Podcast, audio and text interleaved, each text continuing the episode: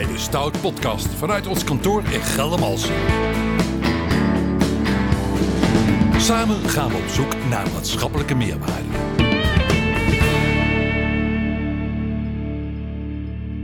Ja, we zitten weer in de studio Geldermalsen bij de Stoutgroep voor de podcast. eh, mooie herfstmiddag met eh, Max Bugner. We hebben natuurlijk ook Ralf Butner. Dat zit een beetje Ja, bij dat elkaar. lijkt, eh, op Mijn tafelheer en Zeker. Max Bugner Ja. voor de tweede keer in de podcast. Dat is een unicum. Eh, als projectleider aan het werk bij de gemeente Woerden Oudewater. En eh, we hebben Richard Beumers. Hij is de projectleider in dienst bij de gemeente Woerden Oudewater. En we gaan het hebben, Ralf, over een heel actueel onderwerp. Eh, het zoeken van opvangruimte voor asielzoekers. Ehm, dat is jullie in korte tijd gelukt. Jullie Nou, met z'n tweeën. Even, het- niet helemaal voor asielzoekers, maar voor Oekraïners. Dat Oh, is wel een eh, wezenlijk verschil. eh. Ja. Veel gemaakt eh, fout. eh, in in het- Soms ook moeilijk uit te leggen. Aan, Ja, Is dat zo? Is dat, ik bedoel, een Oekraïner is, is, is dus geen asielzoeker?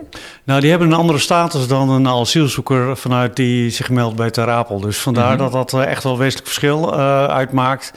En eh, ja, dus, dus ook eh, op die manier worden ze ook anders gefinancierd vanuit, eh, vanuit het ministerie. Dus wat dat betreft is dat ook voor ons als gemeente zeker verschillend. Mijn vraag is dan, maakt het dat allemaal meteen makkelijker voor jou... of is het helemaal geen makkelijke klus geweest? Qua financiering, nou, ik ben nog in gesprek met het ministerie over de kosten die we gemaakt hebben, maar in, in, in basis is het gemakkelijker. Ja. Je bent trouwens op de fiets hier naartoe gekomen. hè? 40 kilometer, woont in Vleuten. Ja, Netjes. Even, zeker. even Respect, respect. Ja. Ja. Ja. Zeker. Eh, Max, wat, wat heb jij hiervan geleerd? Van dit Van het op de fiets naar uh, nee, nee, Stout nee, nee. gekomen van het eh, project Ja. Oekraïnse opvang. Ehm, eh, dat ook binnen een gemeentelijke organisatie alles nog redelijk vloeibaar is in termijnen. Dus ehm, eh, waar normaal projecten, naar mijn idee, redelijk lang kunnen duren, ehm, ja, eh, kan dit redelijk snel geregeld worden met de juiste intenties. Is die intentie het allerbelangrijkste? Ik denk bestuurlijk gezien sowieso wel, ja. Hoe bedoel je dat, bestuurlijk?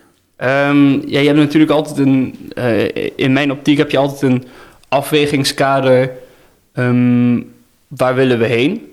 Eh, en een bestuur kiest er dan voor: oké, we, gaan, we gaan ons er nu vol voor inzetten om die Oekraïnse vluchtelingen hier op te vangen. Ehm, en dan kan er in één keer ook een hele hoop. Dan, eh, ik heb volgens mijn eh, bestuurders horen zeggen van, eh, eh, nou ja, als het vandaag niet kan, dan morgen zeg maar. Dan, eh, ja, dat vind ik mooi. Ja. Ehm, eh, om hoeveel opvangplekken gaat het? En om hoeveel Oekraïners? We hebben in Woerden en Oudewater tezamen iets van 250 eh, plekken gerealiseerd. En waarvan dus eh, zeg maar 150 in Woerden en 50 in, eh, nee, 40 in Oudewater en de rest in Woerden. Zo moet ik het zeggen. Ja, en hoe is het gegaan? Ben jij gewoon eh, door eh, Woerden en Oudewater heen gelopen en heb je op deuren geklopt? Of hoe, hoe hebben jullie dit, dit, dit ja, eigenlijk tot stand gebracht? Wat, wat is er gebeurd? Ja, eigenlijk nou, voor mij was het een beetje een gek begin. In de zin van, de opdracht was eigenlijk al gegeven binnen de organisatie. En op een gegeven moment eh, liep ik door de gang als een ervaren rot eh, binnen... Met de eh, organisatie bedoel je de gemeente? Ja, en de- ik liep over de gang en op een gegeven moment werd ik door de directeur en mijn teammanager in, de- in de kuif gepikt als zijnde van kom jij eens even mee. Ja? en ga, ga eens een project doen, en, een soort dienstopdracht. En ehm, nou ja, eigenlijk...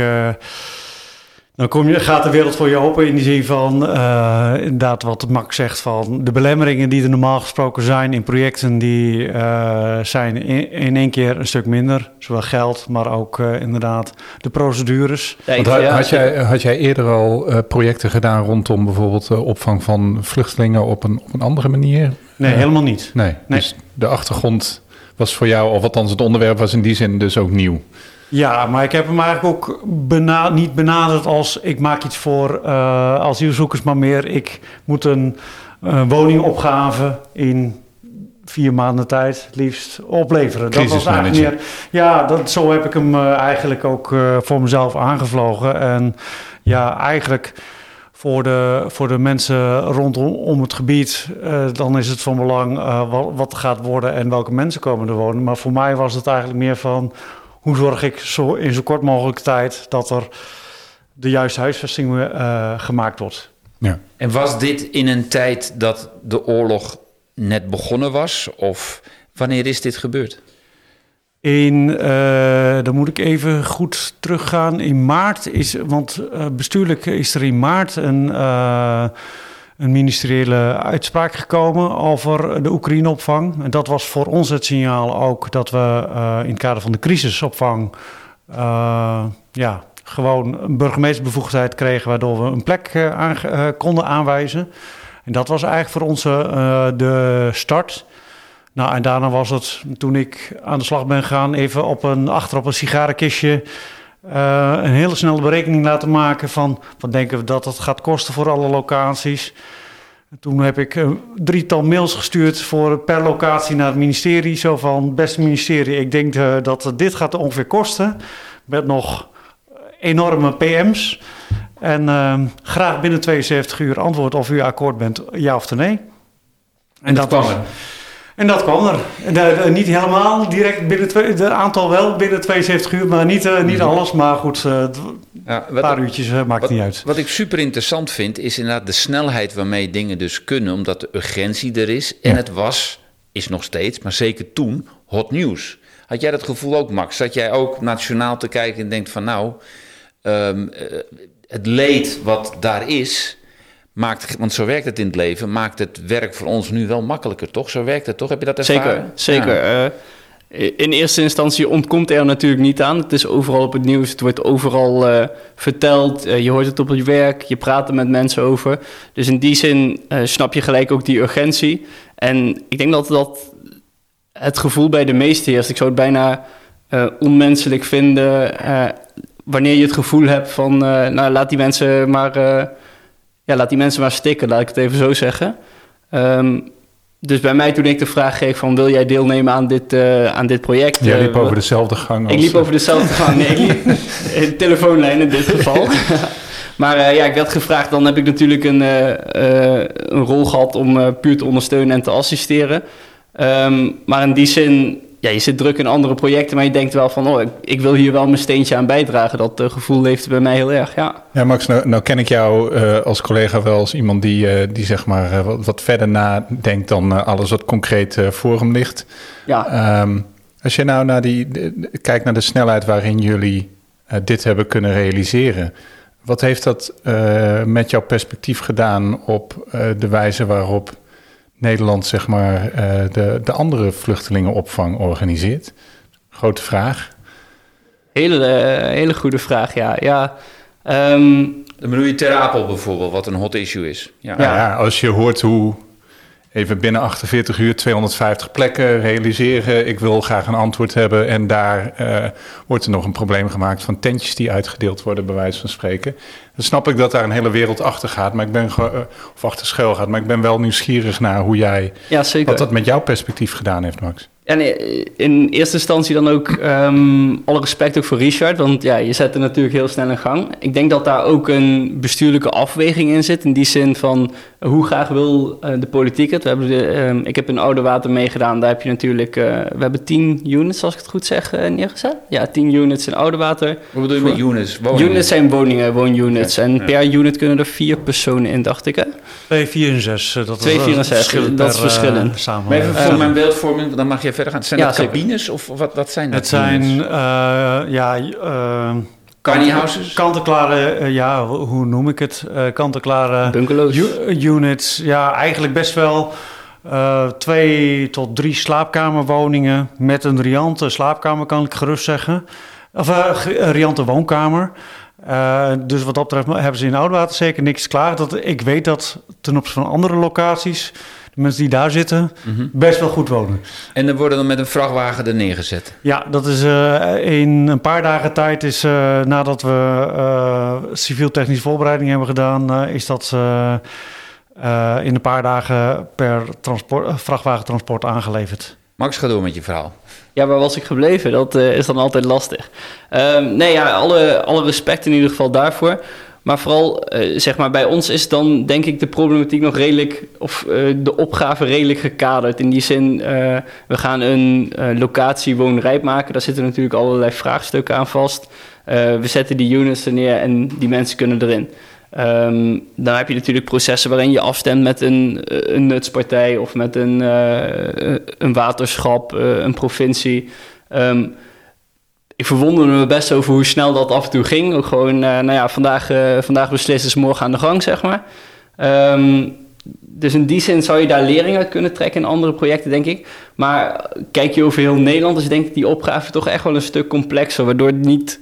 eh, ik denk dat we moeten niet met de vinger gaan wijzen van oh, het gaat er allemaal mis. Zij zullen vast ook hun eigen problematiek en complexiteit hebben.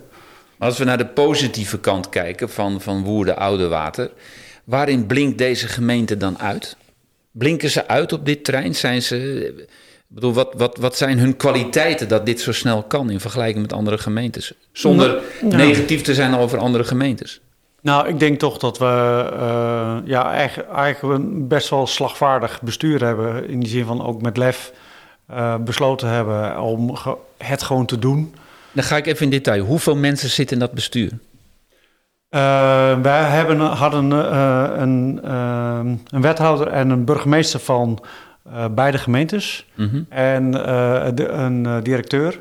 Eigenlijk als, be- als beleidsteam. Ja. Die elke vrijdag bijeenkwamen om een besluit te nemen. En besluiten ook hierover te nemen. Specifiek hierover, alle vraagstukken die er is, zowel op sociaal gebied van bijvoorbeeld wie komen er uiteindelijk tot, tot inderdaad van het geld, hoe, hoe gaan we daarmee om? En, eh, nou, en dat heeft ook wel geholpen dat het echt, echt projectspecifiek was ingericht. En eh, ik elke donderdag eh, kon melden van, eh, van dit is, eh, is er eh, gebeurd en eh, dit zijn de vragen voor, voor de vrijdag om te beslissen. En eh, nou ja, daar werd het dan besloten. Hey, je zit hier ook met een glimlach. Heb je lopende het hele proces gerealiseerd dat dus besturen met het hart veel makkelijker gaat dan besturen met het hoofd? Of is dat te zwart-wit? Ja, want eigenlijk, ehm, nou, dan komen we toch weer de verantwoording. Als je het hebt over algemeen belang en individueel belang, waar, we, waar ik altijd ook met andere projecten altijd mee zit. Eh, ook hier bij dit project hebben we bijvoorbeeld wel eh, een aantal eh, avonden gehad met omwonenden.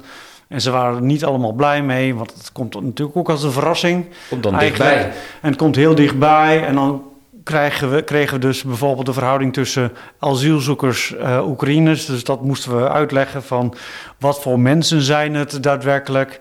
Eh, ja, dat, dat, echt, er werden letterlijk ook lelijke dingen gezegd over asielzoekers en zo. Ehm, dus ja, dus eh, op een gegeven moment is het wel dat, dat het vanuit het bestuur eh, keuzes gemaakt moeten worden. En ook gewoon gezegd van ja, we, we snappen eh, ehm, de, de, de gevoelens bij de mensen, maar we gaan toch gewoon door. Mhm. En dat was toch wel in dit geval ook wel heel belangrijk. Ook voor mezelf overigens hoor, want af en toe heb je toch ook wel van... Zoals burgemeester op Facebook eh, kreeg hij ook een aantal lelijke dingen naar zijn hoofd geslingerd. Terwijl ik denk van ja, het klopt niet helemaal wat er gezegd wordt. En nou ja, dan moet je toch wel, wel eh, strak eh, voor, je eigen doel staan. Doet dat pijn, Max? Als je dat hoort, dat er toch ook heel veel mensen binnen een gemeente zijn die, die, die hierop tegen zijn eigenlijk, als ik jouw woorden zo mag interpreteren? Of, of, of waren ze er niet op tegen? Nou, ik, ik wijd het toch aan eh, on, onbekend maakt onbemind. Mhm. En eh, dus, want ik denk ook van als ik kijk nu wat er nu staat en eh, de mate van overlast die ervaren wordt, volgens mij ervaren ze gewoon geen overlast. Mhm. En, eh, maar het was gewoon ja, echt bang voor het onbekende. Ja. Hoe heb jij dat ervaren, Max? Ja, om, om op jouw vraag in te gaan. Nee, dat doet me geen pijn. Ook wat Richard zegt, eh, eh, laten we het even toetsenbordridders noemen. Die eh, eh, mensen kunnen snel een reactie plaatsen online eh, zonder dat. Toetsenborden, ridders. mensen, ken jij dat wel? Nee, ja, ik hoor het nu. Uh, weer een generatieverschil ook. ja, ja, ja. Eh, Toetsenborden, ridders. Ja, mensen die eh, achter een eh, scherm zitten en eh, een reactie op, eh, op social media gooien. Zonder daar eigenlijk bij na te denken. Ehm, maar dat vind ik het mooie. Daar staat denk ik ook het individuele belang tegenover ehm, het maatschappelijk belang, wat Richard net ook al aanhad, als gemeente kan je dat dus mooi behartigen dat je al die verschillende belangen naast elkaar zet. En een bestuurder daar in dit geval een goede afweging, vind ik, tussen maakt om daar toch uh, uh, deze mensen op te vangen. Ja. Hey, en wat, ik, wat ik me even afvraag, hè, want de, de crisis, de oorlog is nog niet voorbij, maar de, de eerste crisis, het realiseren van die opvang is, is voorbij. dat is gelukt, dat is positief gelukt ook. Ja. Um, wat is de fase waarin jullie dan nu zitten? Kunnen jullie daar iets over vertellen? Wat, hoe kijken jullie dan ook zeg maar vooruit? Want het zijn tijdelijke woningen, maar voor hoe lang, dat weet je, weet je ook niet. Dus kunnen jullie daar iets meer een, beeld van, van, schetsen? Ja, dat verschilt echt per locatie. Uh, want uh, er zijn drie verschillende eigendomsverhoudingen, laat ik het zo zeggen. De, de locatie in Oudwater, daarvan heb ik eigenlijk aan de voorkant al gezegd van... laten we hem zodanig maken dat hij in ieder geval lang stand houdt in ieder geval dat die ook land, lang in stand gehouden kan worden. En waar hebben we het dan over? Wat is lang? Nou ja, vijf tot tien jaar minimaal. Uh, als je nu in de landen kijkt dat, dat sommige opvanglocaties met drie maanden bijvoorbeeld uh, beschikbaar zijn. En eigenlijk kan die eventueel nog langer. Ik heb altijd gedacht van, stel je voor dat A, dat soort locaties dichtgaan... en anderzijds ook als, uh, als de oorlog gewoon heel lang duurt... dan ja, je moet, als die andere locaties na twee jaar dichtgaan, dan moet je toch wat. Ja. Uh, dus dan, en aangezien we op een slappe bodemlocatie uh, zaten, zijn we dus ook nog uh, eigenlijk snel met wat we konden, zijn we aan de slag gegaan. En die units kunnen er in principe lang staan. In de zin van, ik heb een omgevingsvergunning voor tien jaar. Ehm, maar maar we hebben eigenlijk altijd gezegd van, zolang als, als vanuit de Oekraïners de vraag ernaar is. Dus als de oorlog voorbij is. En nou ja, dan is altijd nog de vraag van, wat gaan, we wat gaan, wat, wat gaan zij doen? In die zin van, willen ze, zijn ze, en dat merken we inmiddels al, hè, als je het over het traject erna hebt. Mensen raken al verweven met de gemeenschap. Dus de vraag is echt uiteindelijk van hoeveel mensen gaan daadwerkelijk... Um, door naar uh, de, de reguliere woningbouw. Want de locatie in Oudewater is ook aangewezen als toekomstige woningbouwlocatie. Uh, dus daar zit voor mij ook wel, en dat is ook, overigens ook mijn project. Dus wat dat betreft, dan uh, kan ik mooi, bij wijze van spreken, ze doorschuiven op, na een aantal jaren naar een echt permanent huisvesting. Zo zie ik het wel. Want dit is, ja, ze kunnen lang blijven. De units vallen echt niet na vijf jaar om. Maar ja, je kunt wel echt een goede mixen en matchen, zou ik bijna zeggen. Ja, dus het is, het is volgen uh, nu, uh, kijken wat er met de oorlog gebeurt. Ja. En dan vervolgens op basis daarvan kijken wat gaan we met die locatie en die units doen. Ja, klopt. Zijn jullie er trots op? Heb je, zit je hier met een trots gevoel als je er zo over kan vertellen? Vraag ik aan jullie beiden. Ja, zeker. Ik, ja, mooi project. Um, nu bij de afronding ben ik niet meer heel erg aangehaakt. Dus eigenlijk wilde ik net ook op de vraag van Ralf inhaken van met welk gevoel zitten die mensen dan over? En je, je liet al even doorschijnen van, um, uh, ja, ze, ze zijn toch al wel weer best wel verbonden ook met, met de omgeving. Misschien ook wel met Nederland, dat, dat weet ik niet. Um, maar ja, ik ben, ik ben wel redelijk trots. Ja. En ook mooi dat ik er deel van heb uit kunnen maken in die uh, korte periode. Ja. Richard? Zeker. En eigenlijk ook wel met, uh, met het hele projectteam waar we aan gewerkt hebben. Omdat, ja, eigenlijk ook met bijvoorbeeld onze civiel-technische aannemer... dat ja, er kwam echt wel te sprake van... Uh, gaan mensen vakantiedagen uh, niet meer de overleggen thuis, zeg maar, met de vrouw... van ga toch iets minder lang op vakantie, zodat ik het werk kan maken... Nou ja, dus wat dat betreft denk ik van met, met de, de maximale inzet en het echt ook daadwerkelijk goed voor elkaar krijgen. Dat, ja, wat dat betreft maximaal trots. Ja, want jij, jij bent uh, een ervaren projectleider, dat zei je net al. Ja. Je bent niet voor niets van die bewuste gang afgeplukt. wat zijn nou dingen waarvan je, die, die jij uit dit project hebt gehaald, waarvan, waarvan je denkt van, dit, dit is voor mij, was dit ook nieuw? Of dit heb ik ervan geleerd en dat neem ik toch weer mooi mee in, in mijn volgende projecten? Ja, dat is een moeilijke vraag. Nou, één, één, ding zou ik bijna zeggen van toch ook uh, loslaten. en dat namelijk, ik had op een gegeven moment... Ja, ik, ik draai mijn reguliere projecten, draaide ik ook gewoon door. Ja. En, en, eigenlijk op een gegeven moment dacht ik van, tot hier niet verder. Ja. Maar, en toen dacht ik van, nou, ik, laat gewoon even los. Ik, ik controleer gewoon even helemaal niets. En eh, op een gegeven moment eh, ja, zaten we met de projectgroep bijeen eh, tijdens de bouwvergadering.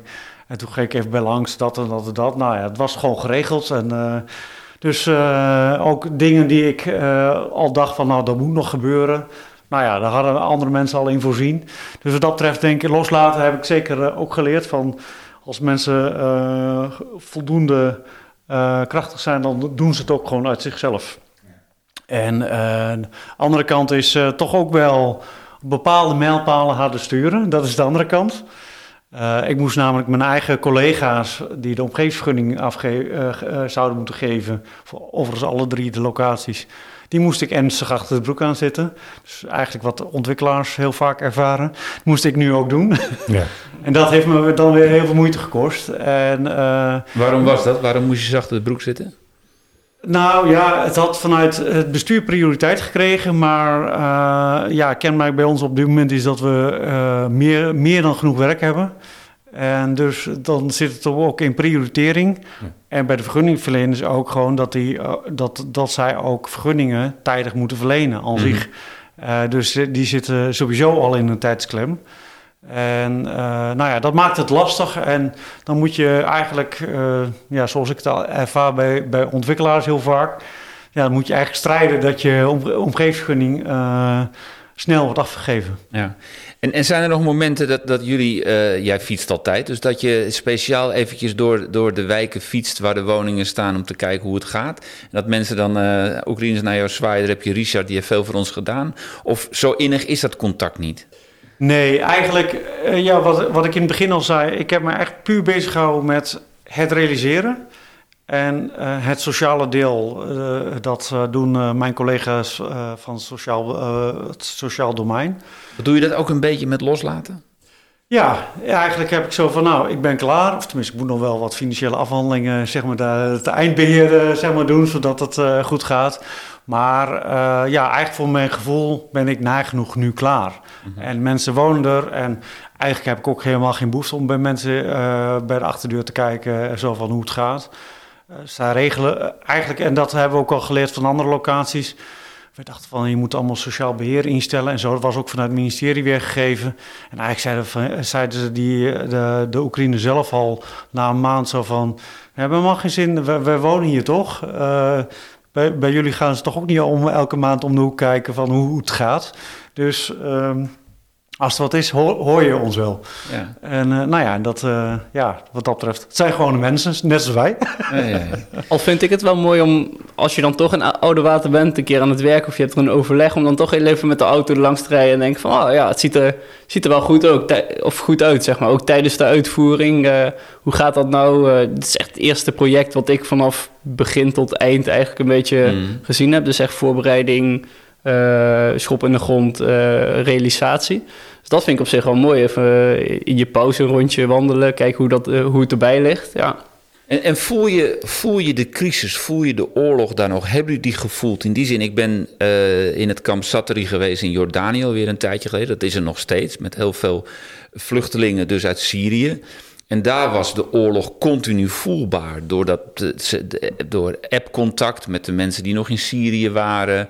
Ehm, eh, is dat er ook geweest? Hebben jullie dat meegekregen in deze hele ontwikkeling? Dat, ja, de mensen zijn natuurlijk achtergebleven in de gebieden waar deze mensen vandaan komen. Wat hebben jullie daarvan meegekregen? Zo, zo dicht heb ik er niet op Nee. gezeten. Dus ik heb dat eigenlijk eh, niet meegekregen. Nee. Ik iets meer, in de zin van, ik weet nog goed dat de Oekraïners aankwamen in Woerden. En eh, toen gingen we eh, samen met hen eh, eten in ons bedrijfsrestaurant. En ehm, het eerste wat een aantal mensen vroegen van, is hier ook wifi? Ja. En, en niet omdat ze graag wilden internetten of zo, maar omdat ze bijvoorbeeld omdat mensen een winkel hadden en ze wilden kijken op hun camera of hun winkel niet leeggeroofd werd. Mhm. Dus, en dan, dan komt het toch wel heel dichtbij dat je denkt van, oh, als mij dat zou gebeuren, dan zou ik ook wel willen weten of mijn huis er nog staat of niet. En toen had ik wel echt zo van, het komt dan wel eh, dichtbij. Dat, ja, dat je echt huis en haard moet, eh, achter je moet laten zonder dat je weet wat er gebeurt. Je bent zover, eh, je hebt er totaal geen grip op. Want even om het plaatje te maken, jij zit in het bedrijfsrestaurant van de gemeente Woerden met 250 Oekraïners die net gevlucht zijn. eh, nou, de groep was iets kleiner hoor, eh, maar... eh, Nee, oké, maar dat, dat, dat is wat waar je... Ja. Ja, ja. ja, dat doet wel wat. ja dat kan ik me voorstellen, ja. Ja. Ja, Was dat- jij er ook bij, Max? Nee, ik was daar niet bij, nee. Nee. nee. Wat, wat doet het jou? Je hebt nu gewerkt aan een, hoe je het ook bent of keert, humanitair project. Mhm. Eh, praat je daar met leeftijdsgenoten over? Je bent een jonge twintiger. Hoe neem je dat verder mee in je leven? Lastige vraag vind ik dat, want eh, in die zin heb ik vooral het gevoel dat ik het op de zijlijn heb meegemaakt. Dus eh, eh, ja, Richard heeft echt aan de leiding gestaan en heeft daar echt, ik denk ook redelijk je stempel op kunnen drukken, zeg maar. In die zin heb ik vanaf de zijlijn meegekeken, dingen geprobeerd een beetje te coördineren, wat dingen op te pakken.